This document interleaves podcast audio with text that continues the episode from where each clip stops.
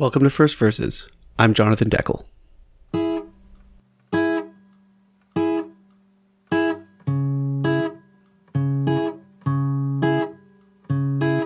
Woke up this morning, I suddenly realized we're all in this together.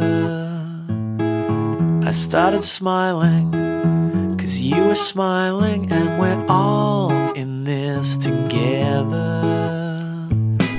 Since the mid 1990s, Australian singer songwriter Ben Lee has been fusing his playful love for melody with a vigorous intellectual curiosity. Now based in Los Angeles, where he lives with his wife, the actress Ione Skye, and daughters Goldie and Kate, Lee's recent output includes an album of songs about Islam for the whole family, a musical adaptation of the children's book B is for Beer, and most recently, covering some of his favorite indie icons, including Sonic Youth, Pavement, and Guided by Voices.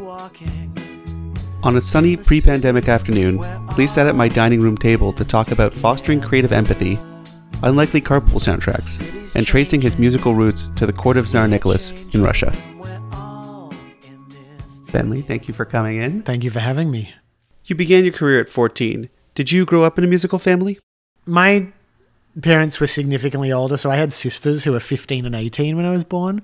So I remember their albums quite a lot because they had Roxy Music Avalon and Fleetwood Mac Rumors. So uh, those albums made a big impression. But music was more like my parents loved music, but music was something I really discovered on my own and had my own appetite for through the radio and video shows and things like that. What drew you to music then, if it wasn't inherited? Yeah, well, it was inherited in the sense that I do have music in my bloodline, and like I have one of my great uncles was the court violinist for Tsar Nicholas in Russia. So there's like music in our bloodstream. Wait, tell me more about that. Well, my grandmother was the youngest of 20 children and the only uh, girl. And she grew up in, it was like pre basically industrial revolution Russia on a farm. So she had all kinds of brothers. And there was a lot of stories. There was that one, but there was another brother who was a gypsy violinist called Sasha Berliner.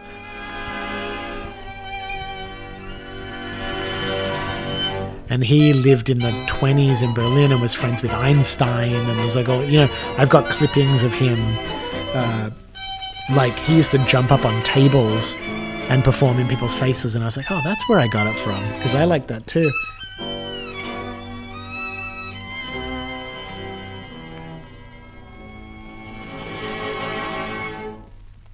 uh, so yeah it was just sort of these is like you know it's a family history that interestingly once you get into like people moving to the west to create opportunity and all of that a lot of it gets the artistry gets a little bit sublimated in like factory work and trying to get your kids into universities and but then it's funny with music because it tends to sneak back in families you know you can't kind of hold it down for too long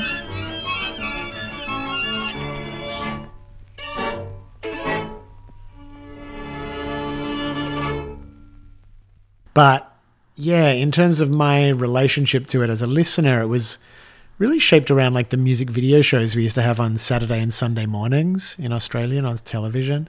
And like Michael Jackson and the Pet Shop Boys and Tiffany and Debbie Gibson. And, you know, the pop music that was on, I was like just getting exposed to it and noticing. Uh, it's funny because, you know, pop songs, they're sort of limited in the sense that they're sort of a predictable format yet they each seemed like their own universe. Like they had a different atmosphere, they had a different message, they told different stories. Like I was just intrigued with the fact that these songs could take you to such different places within three minutes. Was there one in particular that, that kind of stood out for you? I do remember uh, the Pet Shop Boys left to my own devices. I was really intrigued by that band because their music was clearly pop, like dance music, but it was all really, it had a sadness to it. So I was always kind of intrigued by things that held tensions within them. You know, I didn't necessarily like a song that was like a clear party song or a clear heartbreak song. Like they felt sort of too obvious to me. I liked songs that there was some tension between like the substance and the style or something like that. Minor chords. yeah, but also like minor chords done up tempo.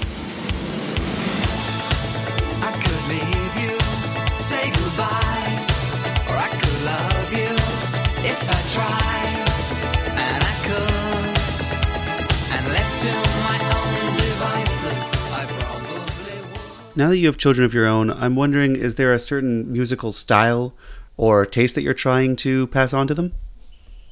Um, I think more than any specific style or taste, I, I wanted to give uh, both our kids the um, skills and tools to understand art, music, cinema, visual art. Um, you know, the ability to listen to music and actually hear it, to hear the words, to hear the melodies, to hear the chord changes. How does it make you feel? I was more concerned with that. You know, my daughter at the moment is learning the harp, right? So it's like she has inherited my love of being different. Um, so she's playing the harp, and there's one chord change she does that always moves me, and it's become a little. Uh, in one of her pieces, it's become a little moment where she looks at me before she plays this chord, this arpeggio, and she knows that it affects my nervous system, you know, and things like that. Like I want, I want the kids to understand that music uh, is a language and means different things. And even like intervals between notes, there's associations to them. They they mean different things. Like a, a minor third is really different to a major fourth. And whether they know that by name or something, they know the feeling of when a bluesy sound comes in or when a happy majory sound comes in. You know, so so like it's just a way of understanding art. And one of the times that um I realized it was working was actually with my stepdaughter when she was um, probably six or seven. And she said to me, What's the movie? She just watched the movie Coraline. You know that movie? And she said, What's Coraline about? And I started telling her the plot. And she said, No, but what's it about? And I was like, Oh, you have understood that art has both a narrative meaning and a symbolic meaning that says something about and I I felt very happy about that, you know, because if you can't think about art, about music, it's like you're kind of only getting half the joy of it. Like there's the sensual experience of enjoying music or going, woo, what a fun movie or what scary movie. But then the thinking about it is almost like where you extract the real juice. That's how it affects your life, you know? So, and then, you know, my daughter now, she's 10 years old and she, um, she's just got her own playlist on my Apple Music thing because she has because she drives to school every day. We drive to school and she wants she's like had this song my playlist, and it's it's funny because it's really like it's quite depressing.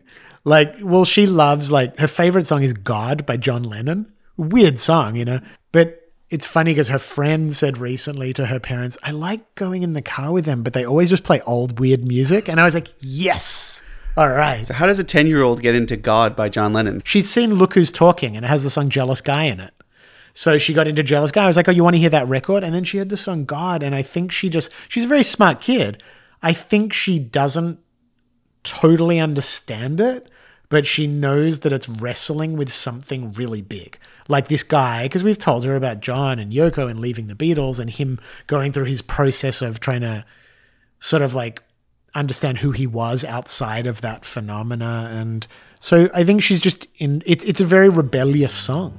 I mean in a way it's uh it's like the ultimate fuck you song. You know what I mean? I think that's a very appealing thing for a kid.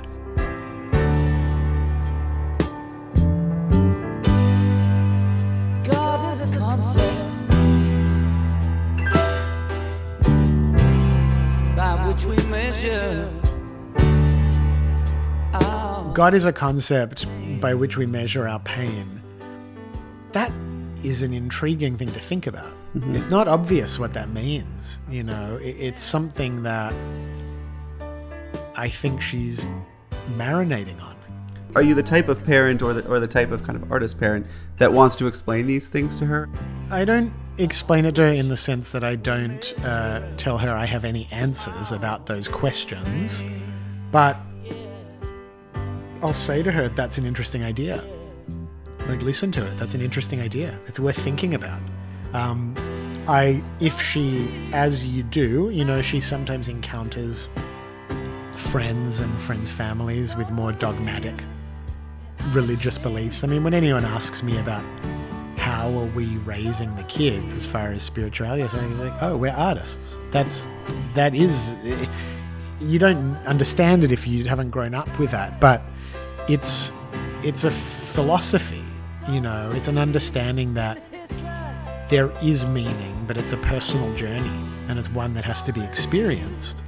Um, so we, I've always told her, you know, like we respect all religions, and we don't believe there's any one that's more true than any others. And if she has a friend who's from an evangelical family, if they tell her she's not allowed to like Jesus because she's Jewish, I just tell her, well, you don't even argue with it. Just say okay, and just know that that's they're coming from their belief system, and you know, so. I, I want her to think. I really want her to think. That's that's what I'm. Any explanation I do is for that.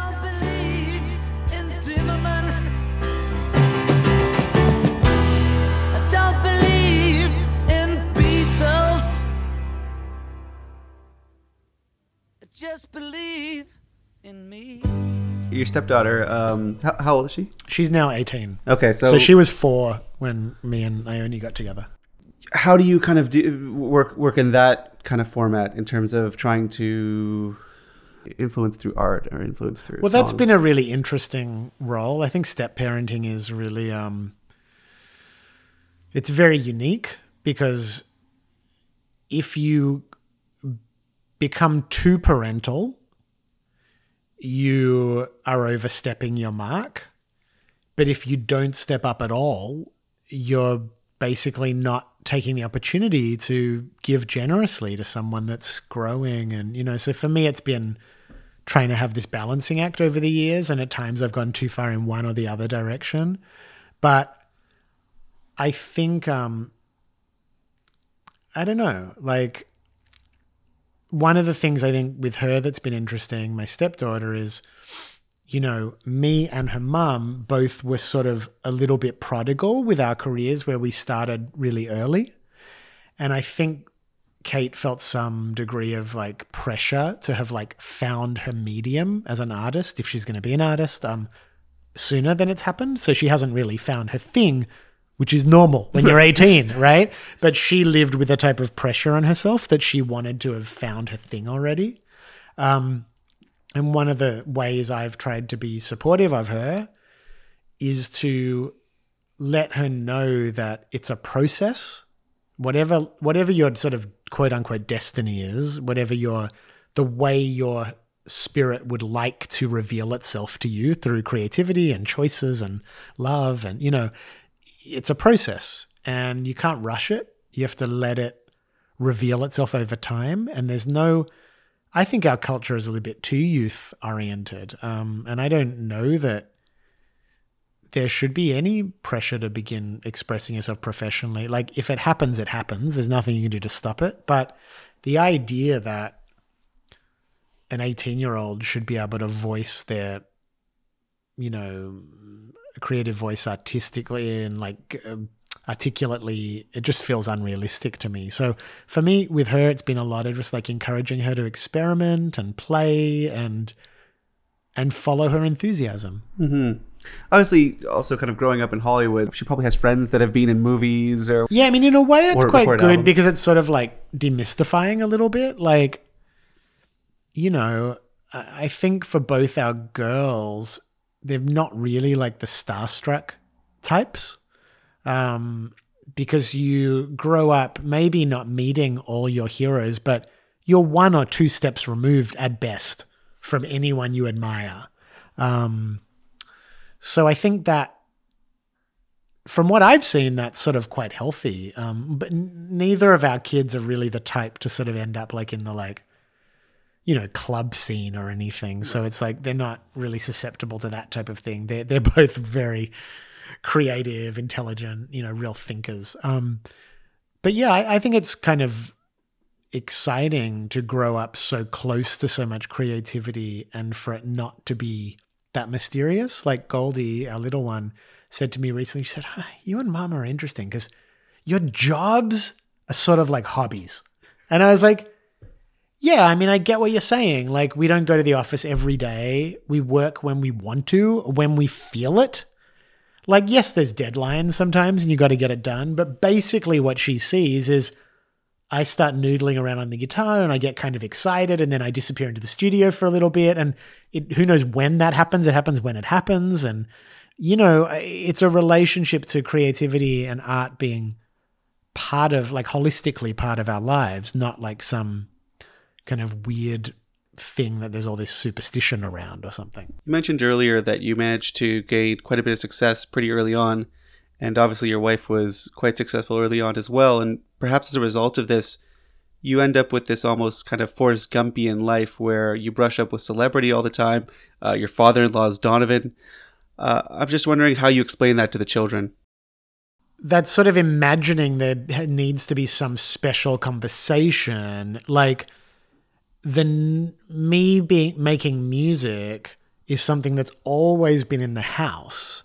And so naturally it's something they presume that happened before their existence and that there would be music i made.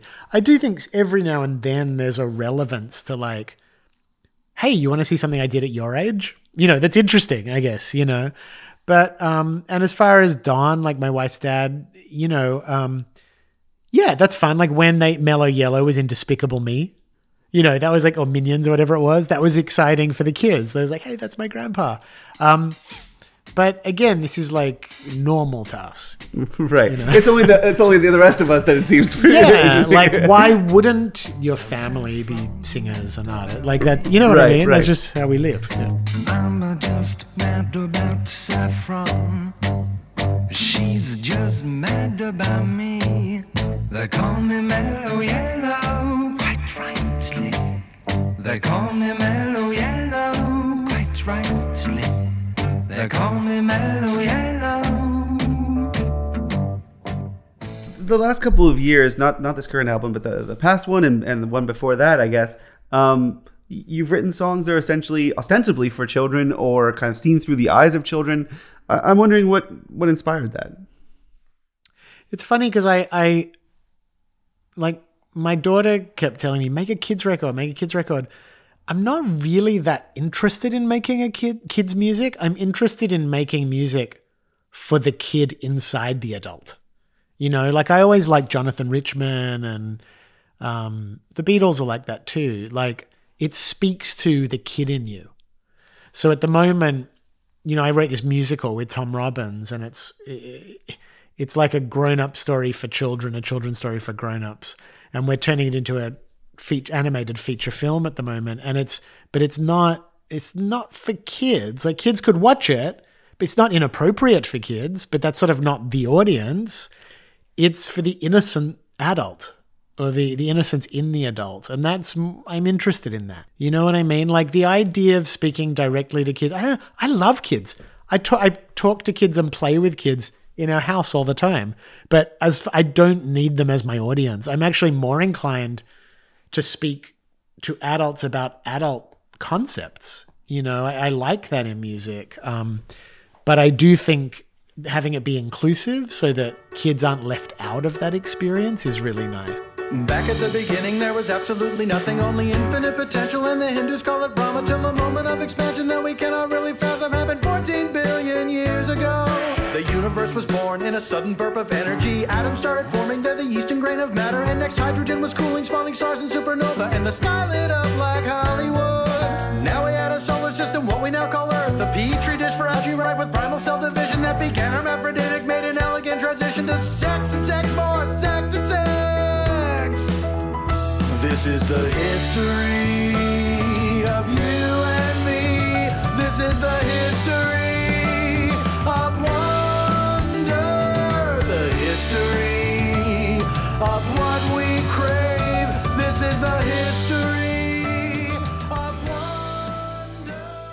What piece of art was that for you? What kind of was the first one that spoke to your uh, inner child? I guess. Yeah. Well, I guess like what was interesting about Nirvana were that at their best, they were super melodic. And I've always found like melody to be like it's so cute that we like melody. Do you know what I mean? Like no matter how tough we are, we like melody. And I I always thought it was when heavy bands are melodic, I find it really sweet because it's like it, it acknowledges that we have this innocent side that wants to hear a nursery rhyme. Um, so for sure, like a lot of like grunge stuff and all that, I just love. Is there a song in particular that you can? I mean, I, I remember like Lithium by Nirvana. I just thought it was such a lovely song and so raucous and rebellious, but also just like lovely. I'm so happy cause today found my friends my And then once I discovered like Jonathan Richman and stuff, like all that stuff to me was like like Ice Cream Man live from the Modern Lovers live record was just like who are these people at this show? Because it sounds like you're at a kindergarten or something, but it's clearly all adults and it's got a sense of nostalgia and it's a sense of magic, but it's present tense. Well,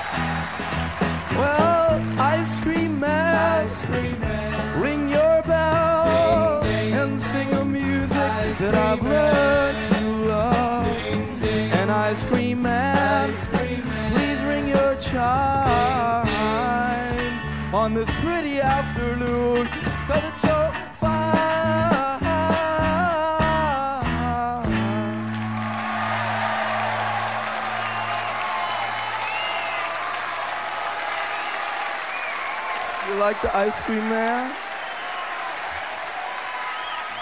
Uh, last question, I'll let you go. Is has there been a song that uh, either of your daughters have, have played you that kind of switched the table? So you're like, wow, this is this is something that maybe I never thought of. Is there Yeah, some- well, my my stepdaughter for sure has because she's like the Spotify generation, so she's discovered like Brazilian music and um, turned me onto tons of stuff. is there anything in the song in no. particular maybe you can think of, Uh, or a band? well, like what's his name? Ca- Caetano, Caetano Veloso. I didn't know about him. My stepdaughter turned me onto him.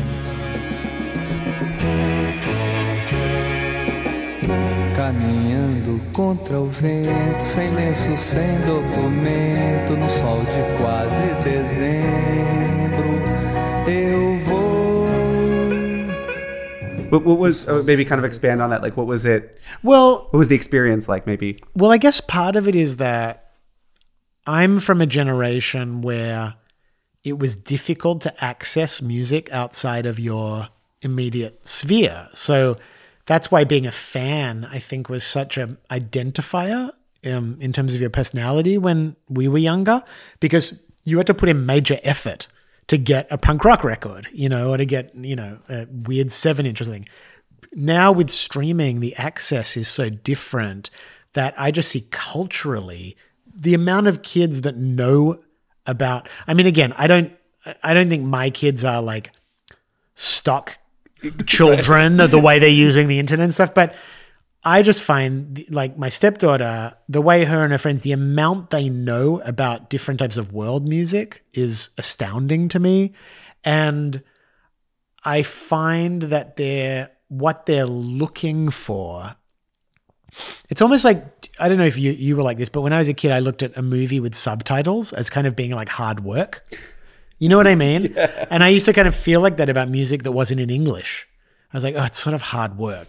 But if you're thinking in terms of emotion and groove and uh, melody and chords, and you know, then there's all kinds of uh, different experiences that are available. And I look at the way streaming has allowed kids to sort of compare this to that and that to that. And, you know, it, it's just a very different experience. More than any one song, it's been her way of discovering music and listening to things and openness and lack of identification with a genre. You know what I mean? Because it, you don't need it. Who cares? right. You What- don't have to identify as a punk to, to be with other matter punks at all. Doesn't matter at all. And that has, I think, influenced. I mean, it's funny because at the end of the day, I think I still primarily identify with um, folk and songwriter traditions, you know. But that veers into there's all there's all that stems from like country music stems from there's German stuff and Mexican stuff and you know gypsy music and there's all kinds of traditions. So I think it's just opened me up to just thinking about the way I listen to music in different ways. Indeed. Thank you so much for coming in and talking to me about this and being open to it. I, I really appreciate Thanks, it. Thanks, man. That was Ben Lee. His latest album, Quarter Century Classics, is available now. This episode was recorded by Dave Ewenson and written, edited, and produced by Jonathan Deckel. First Verses is a Greater Good production.